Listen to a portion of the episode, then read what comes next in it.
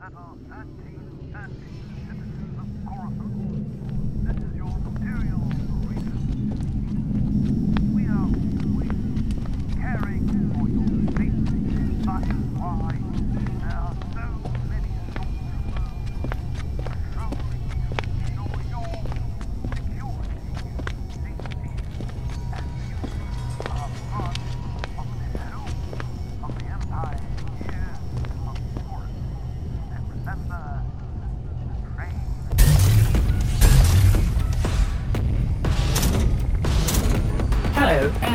to the Outpost. I am SR1122B, your server droid. Oh, what happened to the last server? Well, they had an unfortunate run-in with the Empire, which is really no surprise when you think about it, as they did break many codes and violations. How might I be of service to you? Of course, the Sith Talkers are in the back, but let me warn you, this establishment can be considered a bit rough, as my programming would tell me to say to you, as you do appear to be maybe a minor? Hmm. If you were, though, I would have to advise you to listen elsewhere, because some of the things spoken in this establishment are a bit, hmm, harsh for younger auditory sensors. Anyways, in the back room is a Sith Talkers. Enjoy.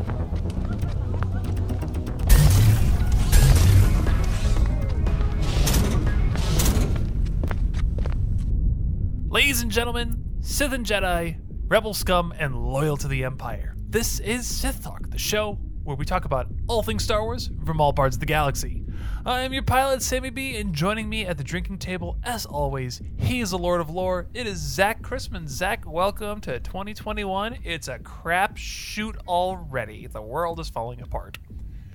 Yeah, I mean, depending on your outlook, it's definitely uh, looking that way. I am pretty much staying away from all um, topics that really aren't Star Wars or fandom at this point, just because I gotta I gotta have a different mindset and a different outlook, and I can fight with people online till I'm blue in the face, but at the end of the day, it's not gonna change anybody's perspective. So honestly, I've just been nerding out, doing what I'm always doing, nerding out, working out, loving fandom, living life in a bubble. Um, Because that's really all you, that's all you can do or at least that's all I'm going to choose to do because you know you, 2020 was good for you know 3 days and it can still be amazing. I just I got to ignore some things so it, it, yeah wow. Crazy crazy world um, that we're living in right now but there's a lot of exciting exciting things going on and you know I think for right now that's where my head's gonna be. Uh, Sam, how have you been doing aside from our crazy world? Just your immediate life. Um, I have been busy, which is which is weird to say because I didn't think I'd be this busy. But uh, I mean, I had a nice Christmas. Uh, I mean, it's, I, am gonna say as nice as you could have. Um, I know we took. Yeah, it was just weird. Out, it worked out weirdly with our schedule that we kind of took off like a holiday break for Sith Talk, and then we each did our own independent shows, which I'm definitely wanting to hear what you have to say about what you did. Um, I did a show with Brandon and Lindsay, and we just kind of talked about 2020 as a whole and the things we're excited about for 2021. And um, we got my wife's grandparents a um, a eight millimeter film converter.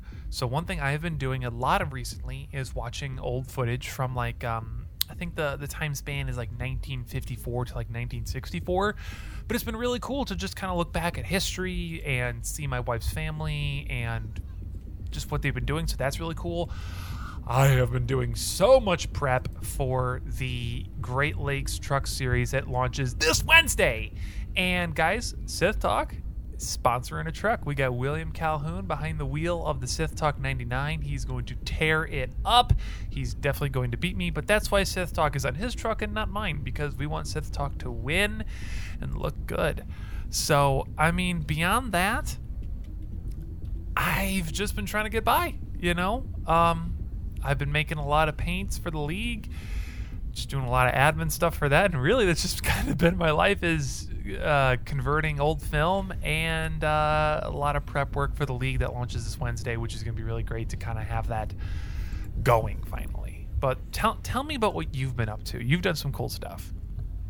Uh yeah, I mean I uh I got around to well, I mean I've I've been kind of busy too, so I've been doing a lot of powerlifting lately, which has been like so unbelievably taxing. Uh, my brother-in-law stayed at our house for three weeks, and he's training to be a chiropractor. So we got adjusted like every other day for nothing.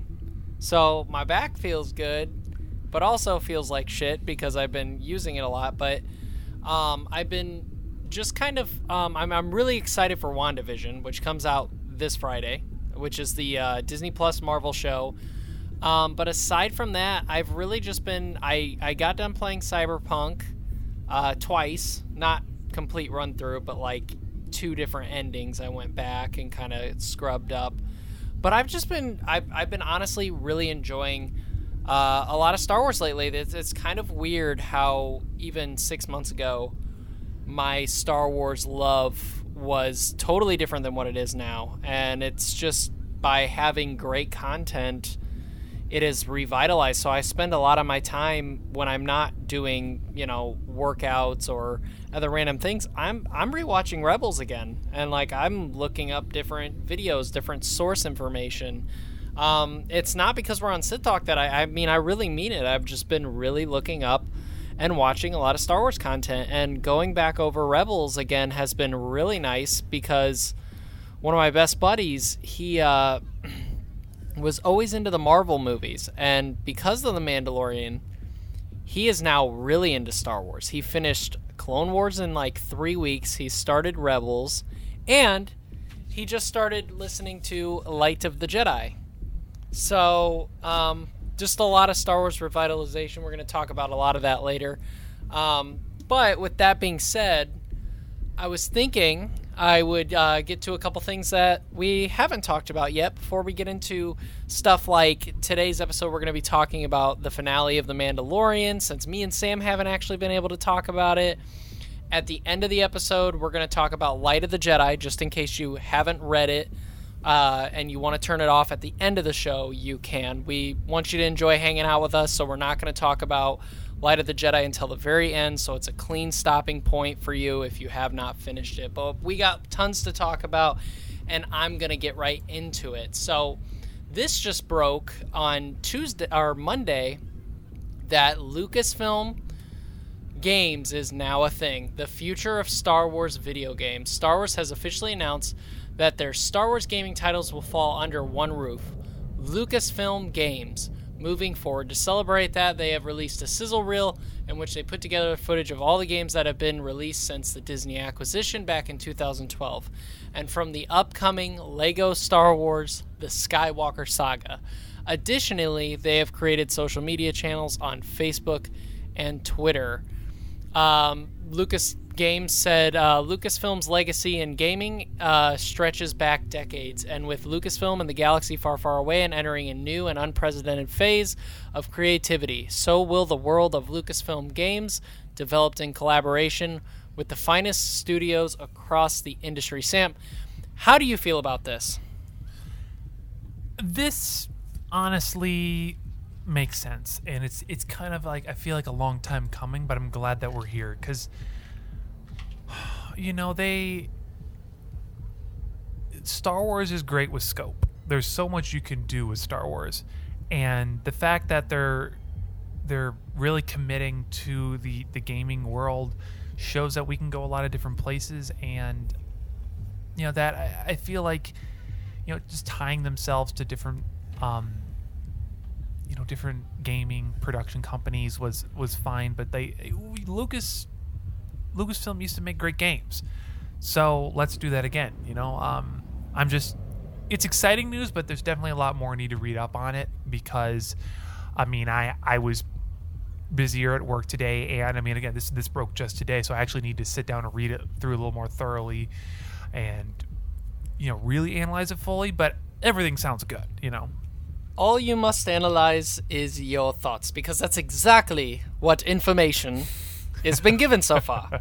Um, no, no, that that's really it. Um, I think it's a great I think it's a great move. I think it's a move that they have known they were going to do for uh, a couple years now. It's no secret that if you look into the details of Star Wars um, games, uh, Star Wars, especially Bob Iger at one point was threatening to pull the plug with EA when they were trying to get all these different ma- microtransactions for Battlefront 2 or no, it was Battlefront 1 and a little bit of Battlefront 2, I believe, but they haven't been happy with EA for a long time. And if you ask me, EA didn't really live up to what they could have. Now Star Wars gets to, you know, pitch these things like they do the movies. A company comes to them or they go to them and say, hey, we're looking for this, this, this, and this type of game, but we want it to be Star Wars. And then they can work together as a case by case partnership instead of a lockdown contract with EA. I, I never understood it in any way, but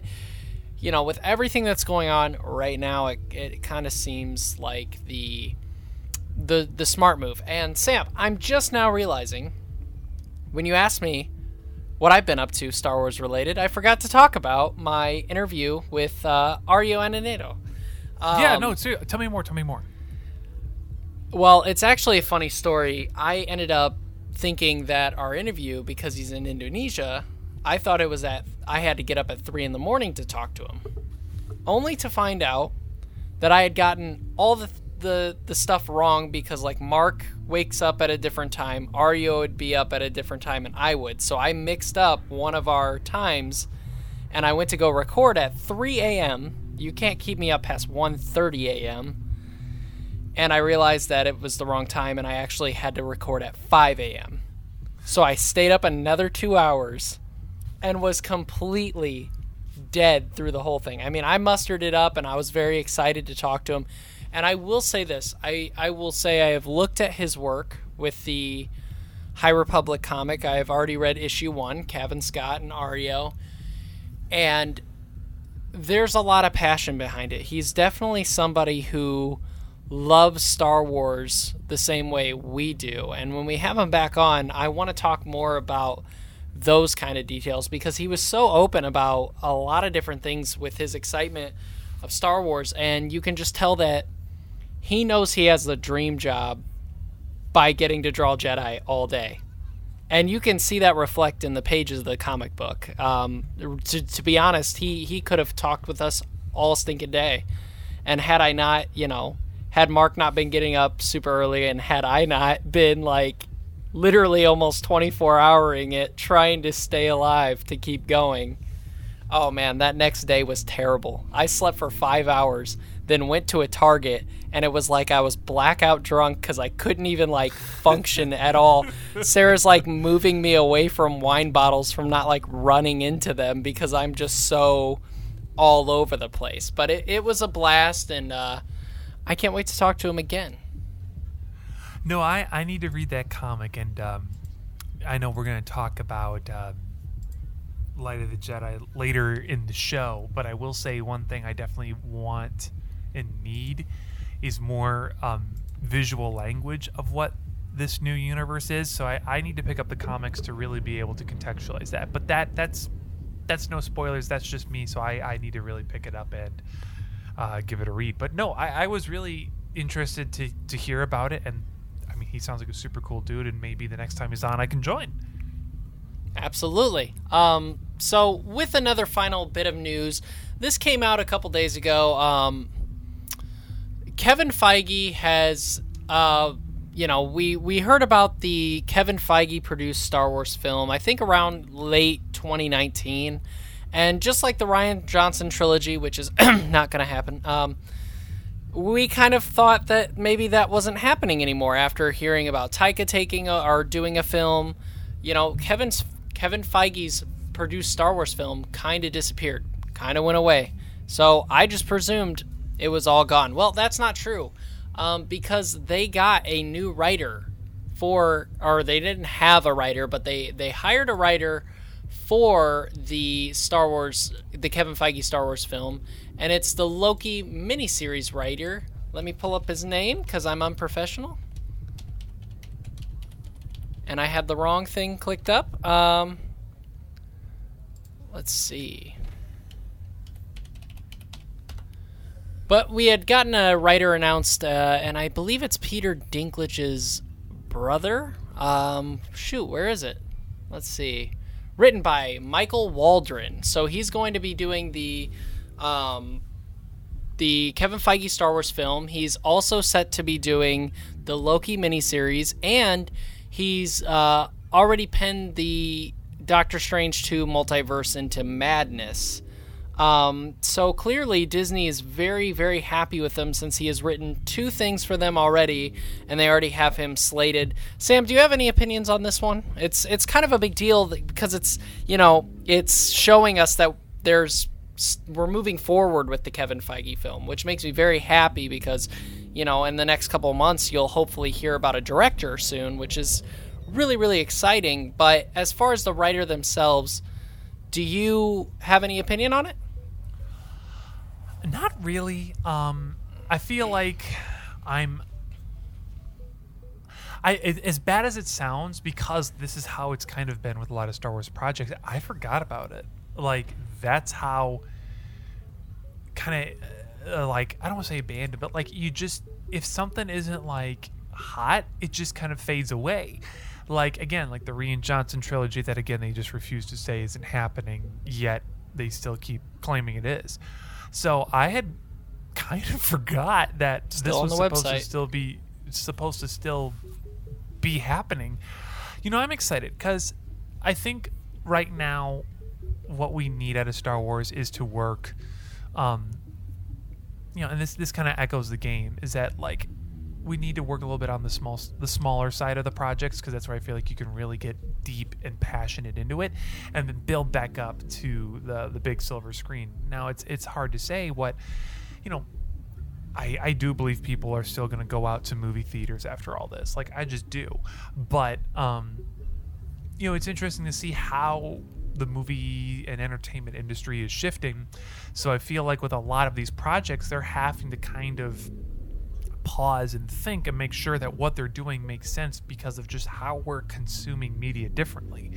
But I'm excited for this because, you know, we know he can do great stuff and they're they seem to be really happy with what they're doing with their um all their Disney Plus projects. So if they're happy with what he did for the, the Loki series that they're making for that, and um, then it, it's all good signs to me.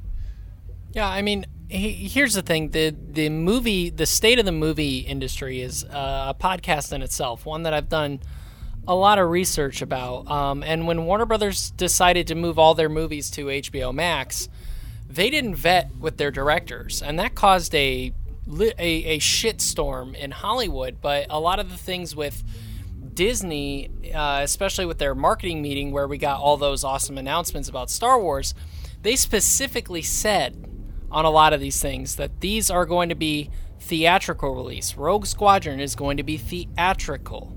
Taika Waititi's Star Wars is going to be theatrical. And as long as I mean Disney is the biggest movie company out there. I mean Warner Brothers is pretty big, but Disney uh, they don't even come close. And if Disney's doubling down on movie theaters, one because, you know, I understand subscribers and I understand the way that model works and it can be very successful.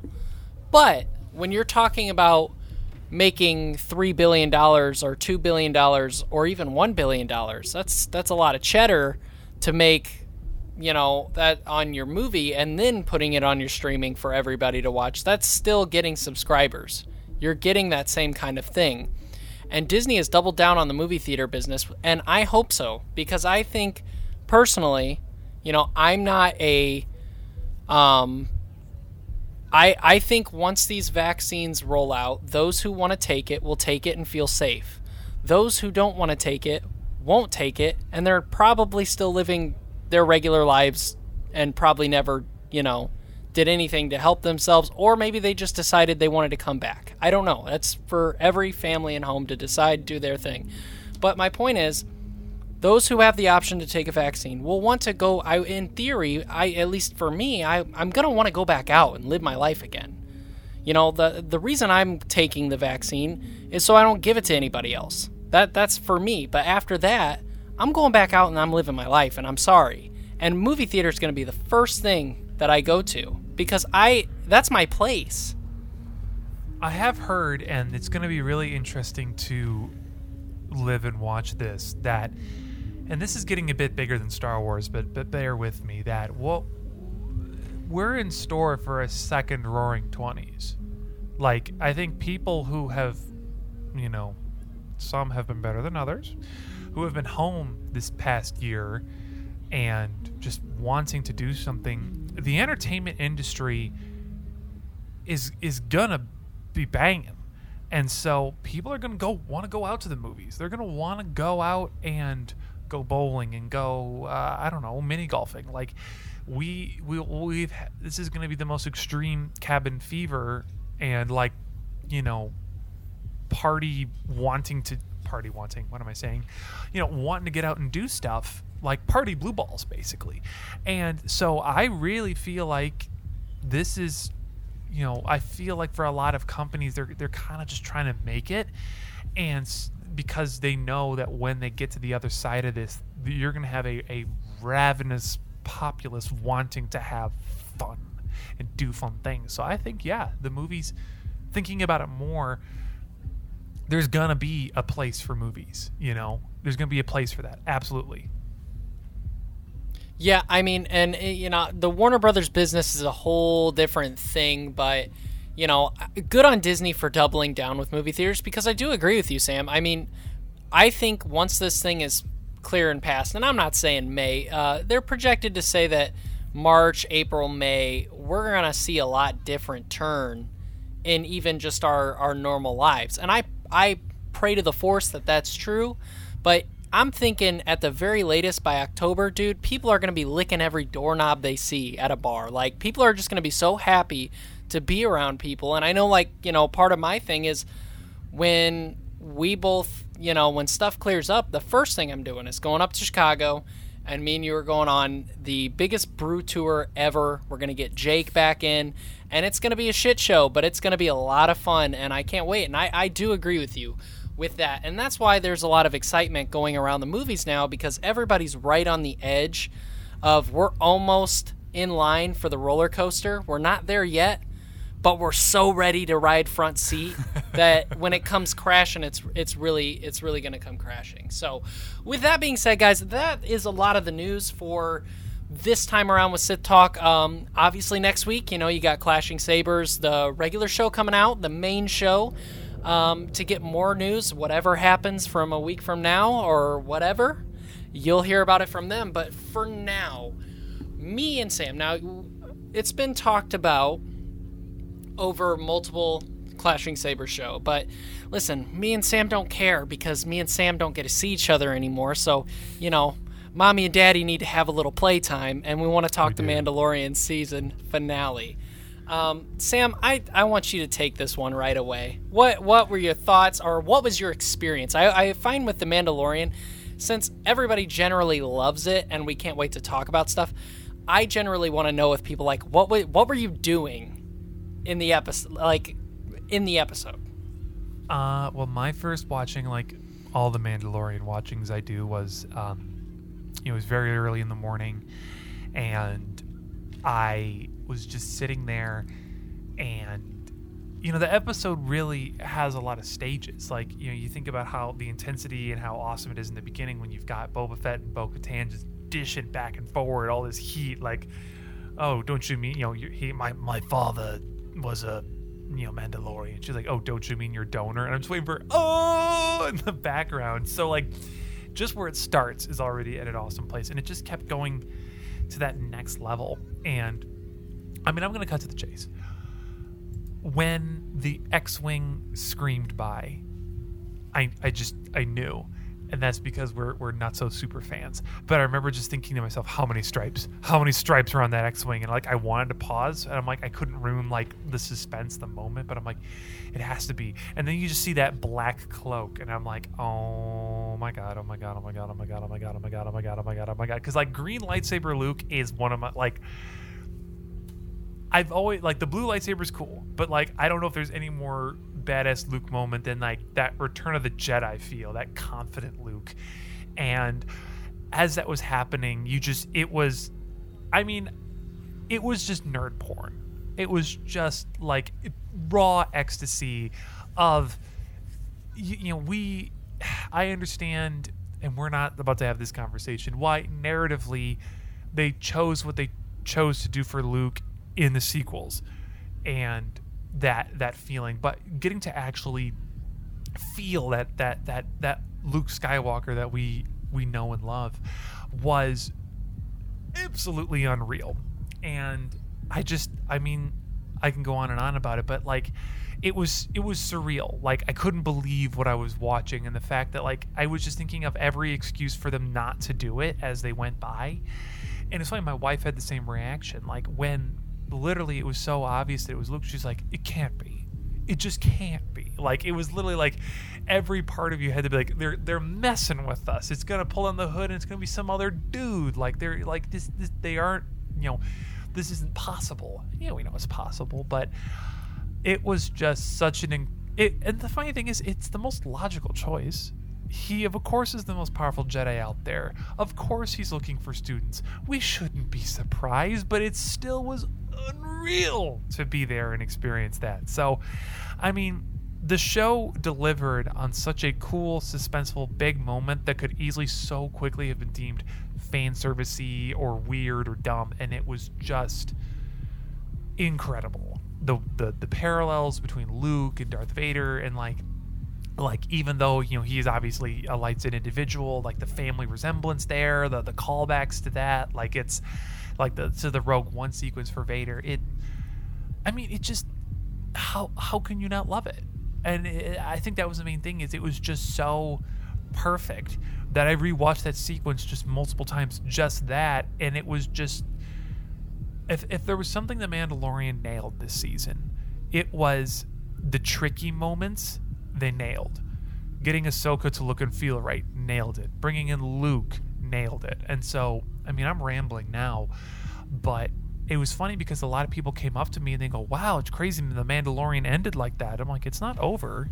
And they're like, "Are you sure that really felt like a series end?" And it's like, "No, we, there's there's a lot of stories still left there, but no, I just I can't get over how cool that whole the whole thing was. It was just for for 10 minutes I was a kid again. And that's the power of Star Wars. Yeah, I mean, I would say that I would say that The Mandalorian is the most Star Wars thing that's ever come out in my lifetime. Like I'm talking about just something that's adherently Star Wars. Not I mean, Knights of the Republic is always going to be my favorite thing that ever came out. But the Mandalorian captures the entire that that's that episode alone captures the entire essence and feel of what Star Wars is. Star Wars is about the Empire versus the Rebellion.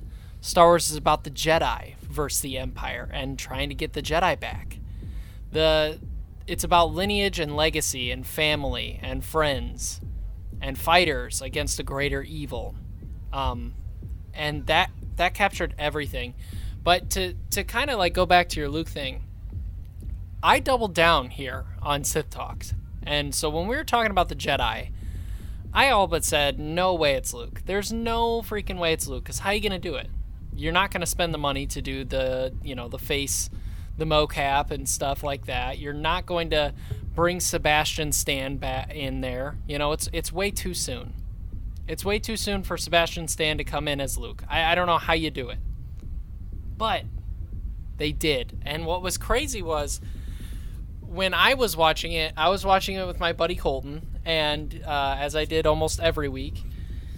And you know, I knew the Jedi was coming, but the moment I saw the X-wing, it it like barely clicked. Like, oh, it, I, I was just like, they're not gonna do. do oh shit, they what? Uh, is that a is that a that's a black hood that's a black hood. And even then, I still didn't think it was him. I thought I was just doing something. A Jedi used the X-wing or, or whatever. But it was like literally denial until I saw that green lightsaber in his hand. And I knew it. And it went from like it felt like the Super Bowl because when you see the X-wing, you put your hand up against your face, and then as it's going, you start gasping, and then you see the lightsaber, and you know, cover your ears, children. I was screaming, "Fuck yes! Fuck yes! And then you get to his uh his speaking parts um which got the job done you know? It, it it's not like i don't understand why people are nitpicking the the look of it all because if you look at it it, it does look too perfect but like it totally sold the moment that it needed to sell. It totally gave you luke skywalker back and it totally looked like you know almost the real damn thing. And I would argue that it looks way better than Rogue One Leia. Like, it looked really good. It felt good. Mark Hamill was there, so they had his blessing in that. And it went from screaming to to you know tears and like honestly I, I rewatched it with uh, Star Wars Theory on his little YouTube thing he does a watch that you can press play at the same time and that magic of of what Star Wars was. I mean, me and my buddy sat after the end of the episode and talked about Star Wars for an hour. He wanted to know everything. So, you know, he started the Clone Wars. He's on Rebels now. He's starting Light of the Jedi. And we were just talking about the new shows coming out and what we were excited for most and how we were pulled in five different directions. And I'll, I'll tell you, Sam, like, this time last year, I did not feel this way. I felt like The Rise of Skywalker has a potential to make me uh, make me feel satisfied as a fan because the other ones, you know, I didn't get my Jedi fix. I didn't get this type of fix. And now with all these shows, with the High Republic, you know, the Acolyte, Ahsoka, like I finally feel like I'm getting to enjoy every part of Star Wars and I'm not lacking on anything. And that's what The Mandalorian has to offer. Yeah, it's I feel like I could pick a different part of the episode and just say, "Oh, it was perfect." I mean, we can talk about the heartfelt moment with, you know, Din Djarin and Grogu, where he's like, "Oh, he doesn't want to go with you," and then he's like, "No, he's looking for your consent." And you know, I, I think that the the uh, thought went to every part of that episode and the series. Like even things where I didn't think it was going to pay off, it did. So it's it's it's just incredible. I mean, like I, I my wife and I talked about it, and I said kind of crazily, I believe the Mandalorian is the greatest piece of Star Wars medium they've ever made. Um, like Empire's great. Empire's really good. That's a tight knit story, and that's a little different. But I feel like as an overall thing, and I understand what builds into Mandalorian to make it so great. But the fact is, people who don't have that that catalog of references for someone like Boba Fett or Bo Katan or what the dark saber really means or Ahsoka, you know, all that that backstory, and yet they can still have that same impact and feeling. Just goes to show how incredibly successfully done this series was, and I I, I can't wait to see what else they do with it. I'm excited that they announced all these shows that are really going to create kind of like a a Mandalorian verse, a Filoni verse. I mean, really, that's what it is. Like he has taken every project he's gotten and made every project better with the next thing he makes, whether it was Clone Wars and the Rebels or the Rebels into this. It's he knows how to make great characters and great stories tie all together and honor what Star Wars is. So it's like I don't know, it's it's incredible. Yeah, I mean, I definitely don't feel. I've never felt maybe aside from the Old Republic because you guys, eh, for for those of you listening, the the Old Republic is just always not the MMO, the Knights of the Old Republic video games one and two. I will never, I will never turn away from those movie or those uh, video games as being my favorite piece of Star Wars fandom. I just can't. But is the Mandalorian better than those? Does it capture everything that Star Wars? Yes, I think from a film standpoint, The Mandalorian is the best thing since Empire Strikes Back. And it, it, it just it, absolutely is because you have the right people. But you know, you've guys heard us talk about the Mandalorian series finale uh, across multiple shows, and me and Sam are obviously going to be talking about this one again. Um, but I have two questions for you, Sam. Um, now that Din Djarin has uh, the dark saber. Will will we be seeing Grogu again in season three? And do you think Din will eventually become the ruler ruler of Mandalore or not? You will see Grogu again, and I have a story reason, and I have In season a- three. Yes, you will. Okay. I mean, here you want to know the honest answer of why I say yes, because someone in a marketing department is just going, "Oh my God, you can't." that's that's the real answer. But story wise, I feel like the story of the series so far, when you really boil it down, is about two two individuals in the galaxy coming together to fill a void in each other's hearts as a father and son. That's that's really what the story of the Mandalorian has been. And now the next chapter really has to deal with what happens when that goes away again. Um, the story of Mandalore is not done, and I believe it'll absolutely be critical. I, I mean, Bo Katan is, I think, the low key most important character in Mandalorian right now. Um, I think she and Katee Sackhoff are are going to be, like I said, the most important characters. I think she's going to become an incredibly pivotal character. She's just too perfect to not use and not be in this story. So I, I really feel like she's going to be the one that kind of is the the thing that ties it all together for season three. And, and why is that? It's because of the dark saber. We we need to resolve this now. Her her whole story has been, you know, her trying to justify herself and prove her worth. And now, you know, people are like, oh, well, how come she didn't take the dark saber? It was right there. He gave it to her. It's like, no, you have to understand. This is a woman who her whole life has been about proving and justifying herself. And, you know, she was just handed the dark saber by Sabine, and I'm sure that's something that absolutely wrangles her and, and frustrates her as a character because she wants to prove that she is the ruler of Mandalore, that she can be like or better than her sister, and that she can be someone that her people can look to and trust. So she is going to be so important going forward in the story. I mean, I, that's really where this is. If if we weren't going to have more Grogu, this is going to be the story of, I mean, frankly, Din v Bo Katan or Din and Bo Katan. Because I think my favorite meme I've seen out there is, you know, it's her with the, you know, it's the classic meme template of one face and then a second face where it's like, you know, fight Din Djarin in a battle for the dark saber, and she's kind of looking serious, and it says marry Din Djarin, and then she's kind of going like, oh, like, I don't know about that, but it's she is the most important character in the whole series right now. Like, I don't want to say nothing is more important than her. Obviously, I, again, Grogu will be back. It- It just will. It just will. That's the story. That's literally the whole story. You can't not have Grogu in there again. Like, sure, maybe half the series they're split. They will reunite. They, they, it's going to come back around. I promise, guys. Oh. But One hundred percent. Yeah, one hundred percent. And I, I, I definitely don't think they would ever get married. I know. I know you were just talking about a I'm meme. just joking. Um, yeah, yeah, for sure. Because Bo-Katan is the baddest, baddest girl in the galaxy. Like she ain't marrying nobody for the top spot. She's gonna probably kick Din Djarin's ass and take it.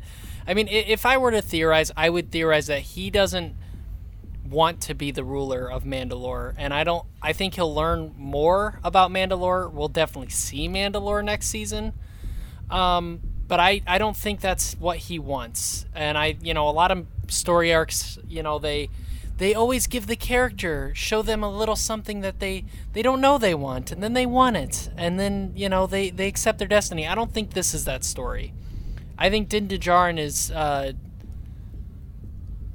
you know, I, I don't think he wants to rule Mandalore, and I think that Bo Katan won't accept the sword unless she kicks his ass in front of everyone. And I think that's might it might be what it takes. And maybe he does, you know, end up beating her, and then now he's stuck with something he doesn't want, you know, for sure. And I I agree with you. I think Grogu's definitely coming back.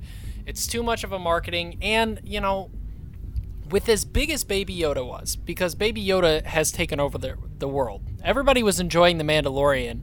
until the very end you see this child and then baby yoda took over by storm immediately you're not letting that go away but this is a fun random thought could you imagine if like let's say john favreau and dave filoni are like super confident and they're like oh yeah grogu was so awesome baby yoda you you want to do it again and they make a, a baby Plo Koon. It's like this ugly ass baby. Somebody's just like, What's no, wrong with no, no, no, no, No, I, I was hoping you go even further. It's just it's just a baby Samuel L. Jackson played by Surprise, Jackson. motherfucker. Jedi, motherfucker. Anyways, Vampire, motherfucker. Uh, anyway, um, it's that's it's you, you can't not um. I, I mean, I sound bad saying this. Like, you're just it, we're not getting rid of Goku, Grogu, guys. We're just not. Like, don't like. I don't want to say don't worry because that makes me sound like it's it's the story. They're they're gonna make it work. I have faith. It will be there. He, the child, Grogu. You know. Right.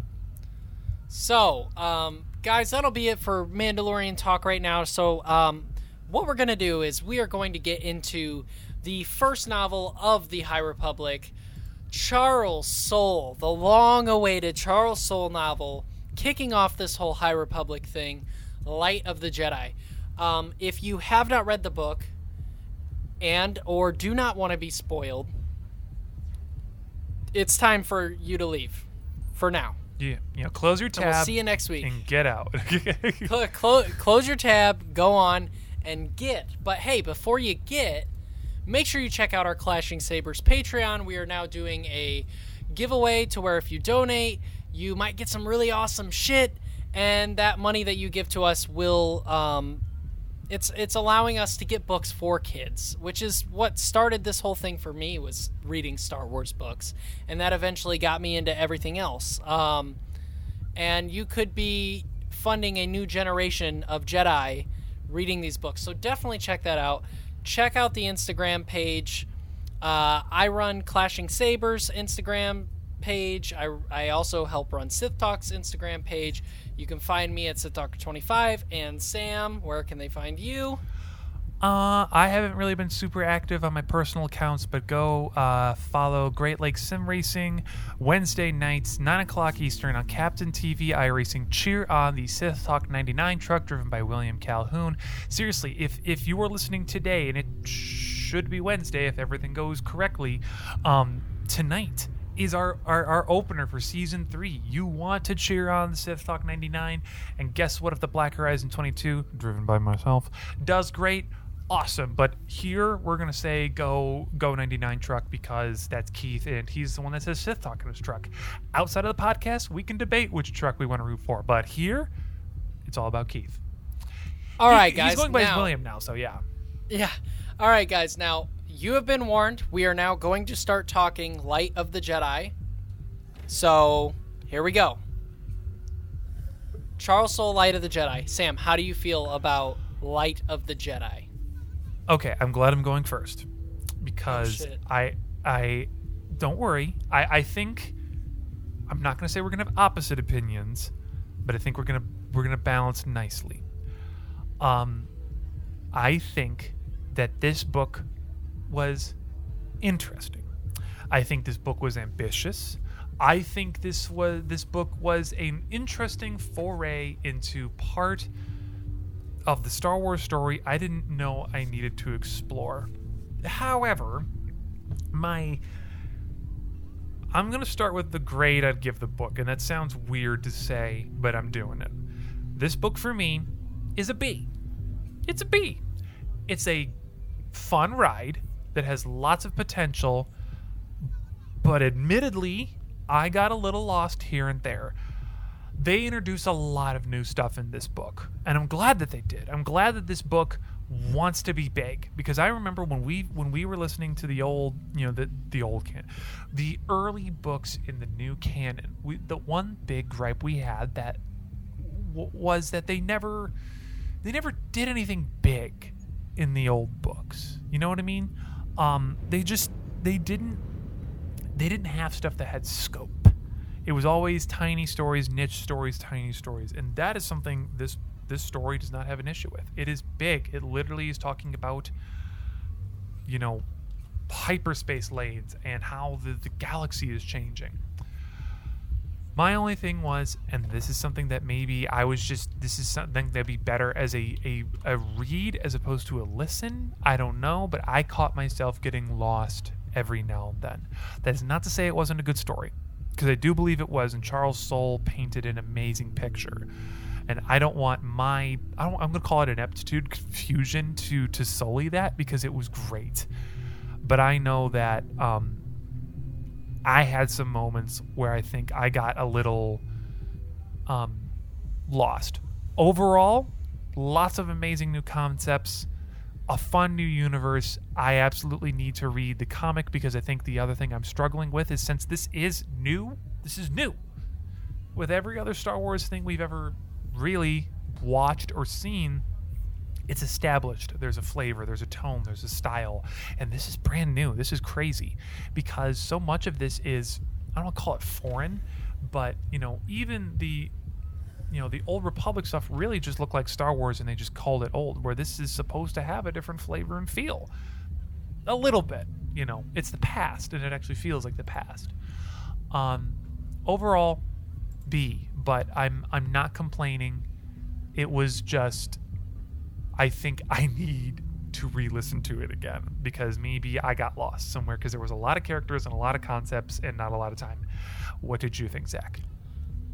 I will say that I will say that you are not wrong in in the in the beginning. In the beginning, it is a lot, and to anybody reading, um, anybody thinking about reading it, um, you know, it.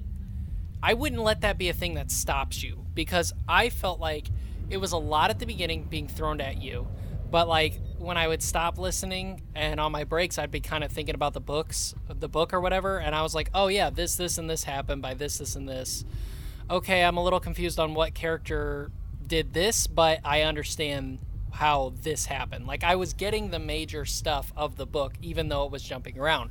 It has a lot to introduce. This book opens up with like literally almost a bang. It, it, it literally does. It, there's no. It, it doesn't let up at all. And I feel like once you get deeper into the book, especially past the first part, it breathes more and you definitely get an understanding for these characters as the time goes on. And so I think I think with you a B's fair.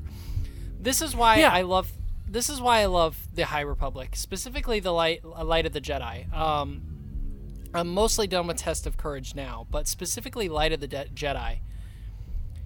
It is not the Old Republic, and I have said, well, you know, and, and I'm sure most of you listening, oh, why why is it not Old Republic? Here's why because Disney made the sequel trilogy and brought in Han, Luke, and Leia and gave us all expectations. And while you say you don't, if you do the High Republic, you're if they do the High Republic, you're going to have expectations. You just are. Is Revan coming? Is Revan not coming? What Jedi? What Sith Lords? Is a Star Forge going to be in it? You're going to have expectations. And there are expectations to the Old Republic. Hell, I have them. There's a standard that we want. The High Republic is a completely unthought of time for the Jedi. A time where they're prosperous, a time where our the government is unified. God, don't you wish you would have had that? Um, you know, right about now. Um, and it's the Jedi working on exp- the Jedi and the Republic working on expanding.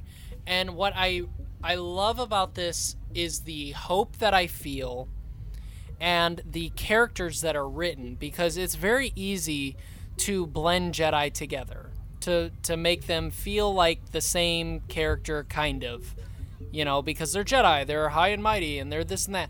Every Jedi feels a lot different than the Jedi right next to them and they they go into detail. He goes into detail of explaining why they're different um, n- not to mention that it's nice hearing um, a unified government that's trying to work together to create a better life for everyone. And I'm not getting political here. That's not my job. I don't like to get political.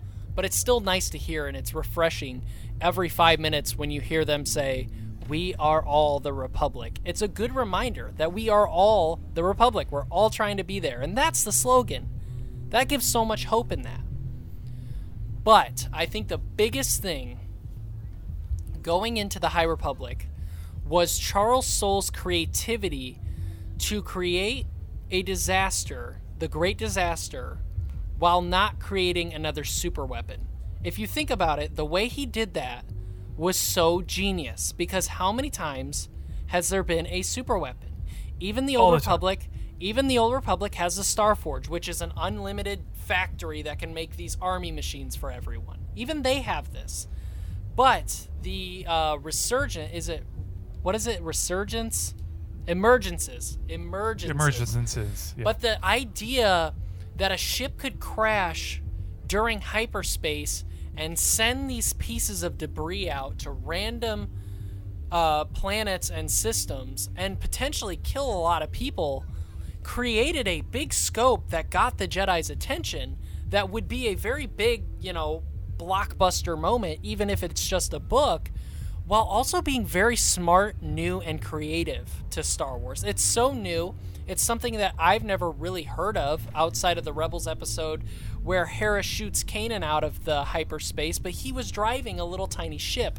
This is big debris from a shuttle, and it's shooting at random places. That was so, so original and so refreshing to create the scope. The second thing was how do you do the High Republic without Sith? I mean, who's going to fight the Jedi? And while the Nihil looked cool in the opening trailers, you know, the the space Viking thing was not good enough for me. I was not going to take that at its word because while, you know, I love a bunch of people kicking each other's ass all day, I have to understand the villain and I have to I have to get behind them. That's part of the fun is finding out about these villains. And no, I mean the Nihil is a very smart concept in the sense that they are exactly what you think they are, but they don't know that that's about to change. Marchion Ro is a very good villain, and I got a lot of Kylo Ren vibes from him, but just a little bit more uh, twisted, sick. He's I get a very creepy, twisted vibe from him, and I get this sense of confidence that Kylo didn't have, while also this sense of just total evil that wants to take over and has a plan. He actually has a plan, as opposed to Kylo. And I'm not talking shit about Kylo. I'm just saying he's sick, he's twisted, he's got these expectations, he's got a legacy, but he knows what he wants to do with it. And the manipulation between the, the Nihil and him manipulating his generals in this army was so beautiful in this book that I I have such a respect for the Nihil and what they're gonna do for um for countless times. Yeah, no, he he had amazing character development and building and tension. I really think that the villains of this story, quote unquote, you know, villains, you know, the the Nihil characters were very interesting to be with and follow. Um, not that the Jedi weren't interesting or any of the, the senators or aides and stuff like that, but the Nihil was such a different new thing. It was a lot of fun to kind of live in that space. Um, I was curious if you thought, because I thought the Nihil was an interesting name because they could have named him anything, you know, but um, because Ni- that name, you know, Nihil has such a, a close proximity to like Darth Nihilus that I'm just curious if you know, and there's a lot of mask talk and a lot of that kind of thing. It's like, it's just, it's it, it was an interesting parallel, and I was more curious on your thoughts because I feel like that's more of your speed and, and, and, and area of expertise. But it was, it was an interesting ride, and I'm I'm very intrigued to see where they take it because it, it is such a different place to be for Star Wars because you have these Jedi who are I mean it's kind of in the vein of like in the past you had these people who were artisans of their trade because there was less technology. So people had to be really really good at the task they had to be great because there was no machine. So like the way they describe the the craft as being so force controlled and not that the you know the ships of the Clone Wars didn't have that, but the way that like I love the idea that the lightsaber is a part of the key, and like the, the the ship will kind of like have an ambient glow internally of the color of the lightsaber, and how, of course, it makes sense to have a ship that has kind of like partial power of a kyber crystal. They're incredibly powerful. Duh! Like I never thought of that. Um, but there was a lot of fun, inventive concepts that they they did in this that I really enjoyed. So again, bravo to um, Charles Soule on that. But um, yeah, there, there was just so many different flavors that I wasn't expecting to get that I really thoroughly enjoyed in this story. Um, again, I know it, that sounds weird to say that I still, after all that, that I'm giving it a B. I think that merely boils down to the simple fact of just trying to keep up with the story and everything that's happening. That's the only reason I give it a B. But but it is a lot. To be fair, it is. The the the only reason I would be willing to give it more of an A is obviously I'm the Jedi guy. I'm the Force guy. I am I've been looking forward to this ever since it got got announced and this is like literally revitalized my love for Star Wars. Like I am eating this High Republic stuff up as fast as I can get it.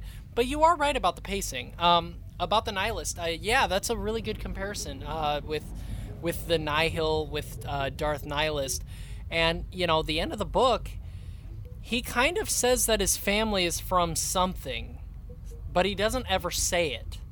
So I don't know. There's a lot of intrigue around Marchion Ro. There's a lot of intrigue about these space maps. I mean, they're essentially taking back road maps and they kind of are using what I'm assuming is something like kind of Dune because Dune had these um, these people that would take dust and, and would navigate them through space, and that's how they got through. And that's kind of the same concept they use here with this. Uh, I forget the the the woman's name. It starts with an M. It's not Marchion. It's like Margaret or something. It's it's the woman he's with. Yeah. Um, I'm, bl- I'm and- blanking on it right now. and she has force abilities to uh, you know essentially find these new map map charts you know the new way. That's that's kind of how she develops these underground roads that get him jobs. And i thought that was a very unique um, unique thing. And I, I think just everything about this timeline it's not only inno- innovative it is groundbreaking with villains and characters and even uh, the starlight you know beacon is such a beautiful concept. The idea that the the jedi have their own headquarters with the republic out in the outer rim is beautiful. It's very age of heroes. And and the the thing with this book is it is very age of heroes.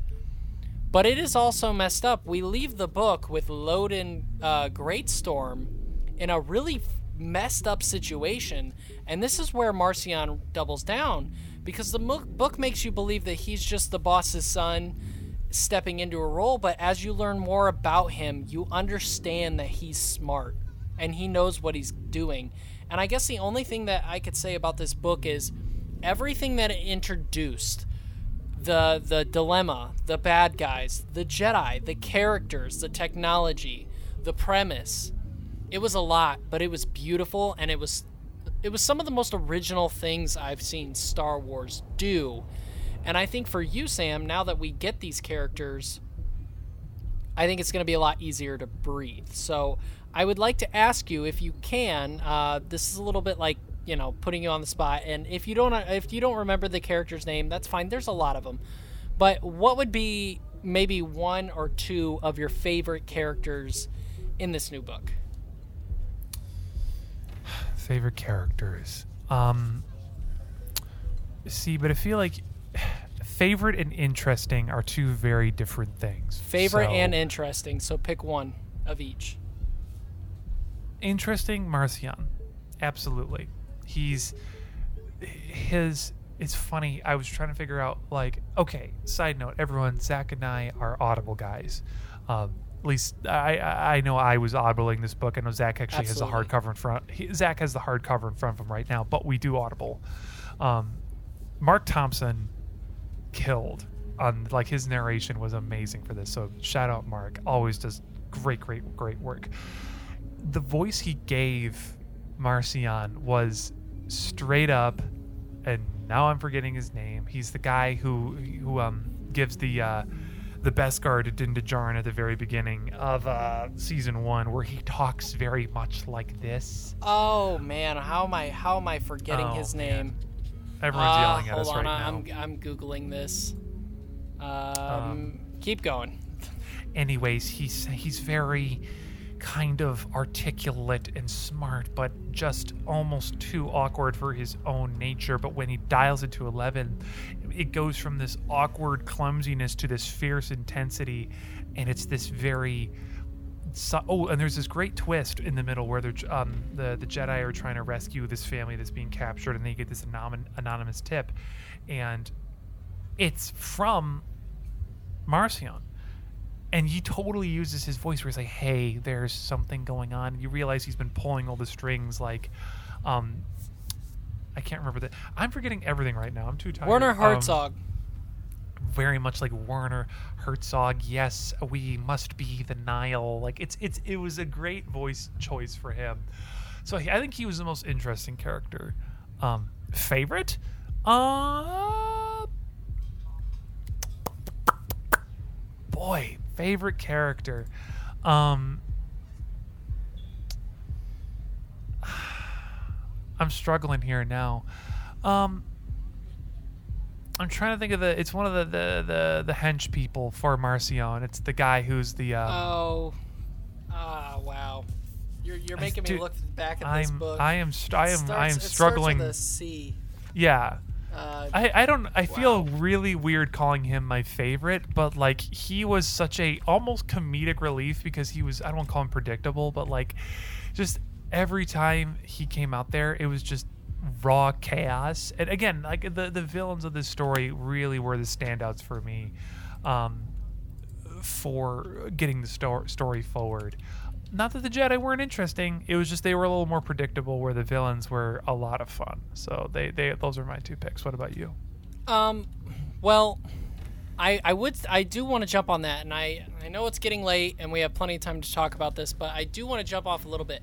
I did love the fact that the actual henchmen, like the leaders of the Nihil, were as predictable as you would think space Vikings are, because it made Marchion Ro and his character that much more impactful because these are chaotic beings, but you can't you can't to me it's very hard to tell a story like a story where the main villain is a pure evil cha- chaotic evil. You need some law in there some code and i feel like the Nihil are these hungry blood ravenous bastards but if they could be united with Marchion Ro and his code whatever that may be because we still don't know that's what makes them so interesting. They're basically these these ravenous dogs that are being held by a strong leader and pointed in the right direction so that when they're pointed there, they go at it. But they have that leader to bring them in and pull them forward. That's what I like. My my favorite character is Porter. The idea of some old ass Jedi man that will make you delicious ass breakfast and beat your ass in the afternoon and scare the living shit out of you because you're so great, even at an old age. That was my favorite character. The moment that they were saying uh, that um, I that um, they were saying that they were generally scared of Porter now that they had seen him with his lightsaber out and they had heard the legends of Porter, the the bladesman. That's when I was like, oh shit, I love this guy. I will say most intriguing. You're definitely right. Marchion Ro is so intriguing because he's so inherently evil, and you still have no idea. The, the the book literally winks at everything about him. It's like his family was from something. Dot dot dot. Wink wink wink. But I will say, I got a thing for Avar Kriss, man. I mean, blondes with a green lightsaber. You know, really, come on. Can he get any better? And her her ability as a confident Jedi master, and her force powers of basically battle meditation, is is she has this calmness and collectiveness about her, but she's a fierce Jedi and a good warrior. And then the end where you find out she, you know, kind of has something going on with Stellan, you know? A, a romantic relationship that they had, you know, it hints that they had had a romantic relationship when they were Padawans and they justified that that was okay because they were younger. And, you know, her at the end saying, Was it a mistake to be around me? You know, this much. And, you know, him saying no. It definitely makes me believe that we're we're gonna see more out of that.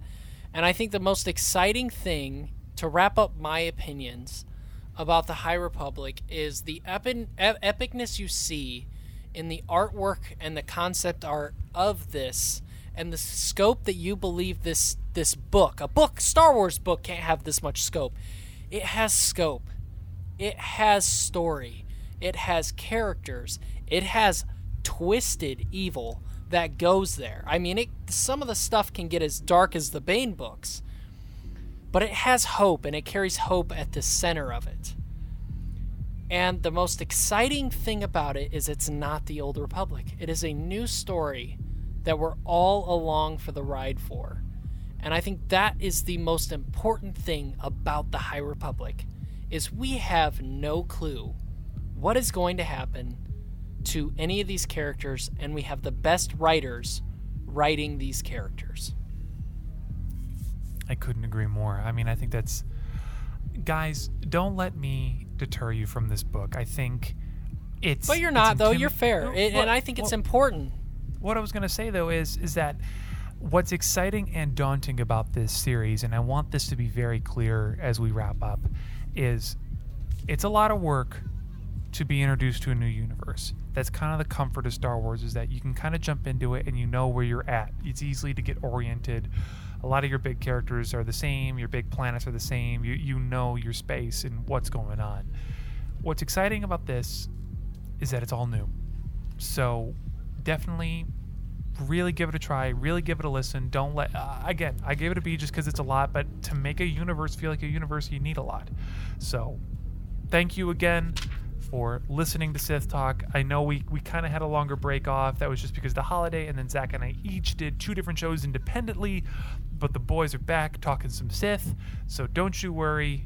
You know don't turn that dial. We'll be here again two wednesdays from now. You know where to find us here at Clashing Sabers. Again, let us reiterate, please, please, please, um, go check out the. Uh, remind me of the name again of the raffle we're doing, Zach. I'm totally blanking on the name. Oh, um, yeah, we are doing.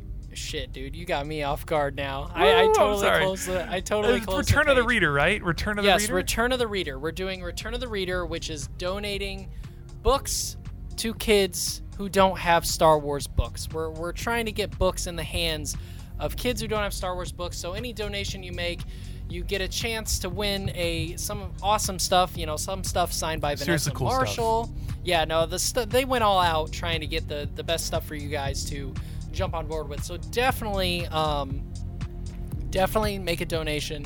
Help a kid get a Star Wars book in his hand, and maybe you might get something else in your hand that possibly might be signed by Vanessa Marshall. Guys, that is the episode of Sith Talk. We can't wait to talk with you more about the High Republic because honestly, I don't think me and Sammy B are going to have anything small to talk about for a long time. We have so much to talk about, even in this book alone the timelines, the Mandalorian, the new shows of Star Wars. It's a good ass time to be a Star Wars fan, and we hope you join us next time. May the Force be with you. Always.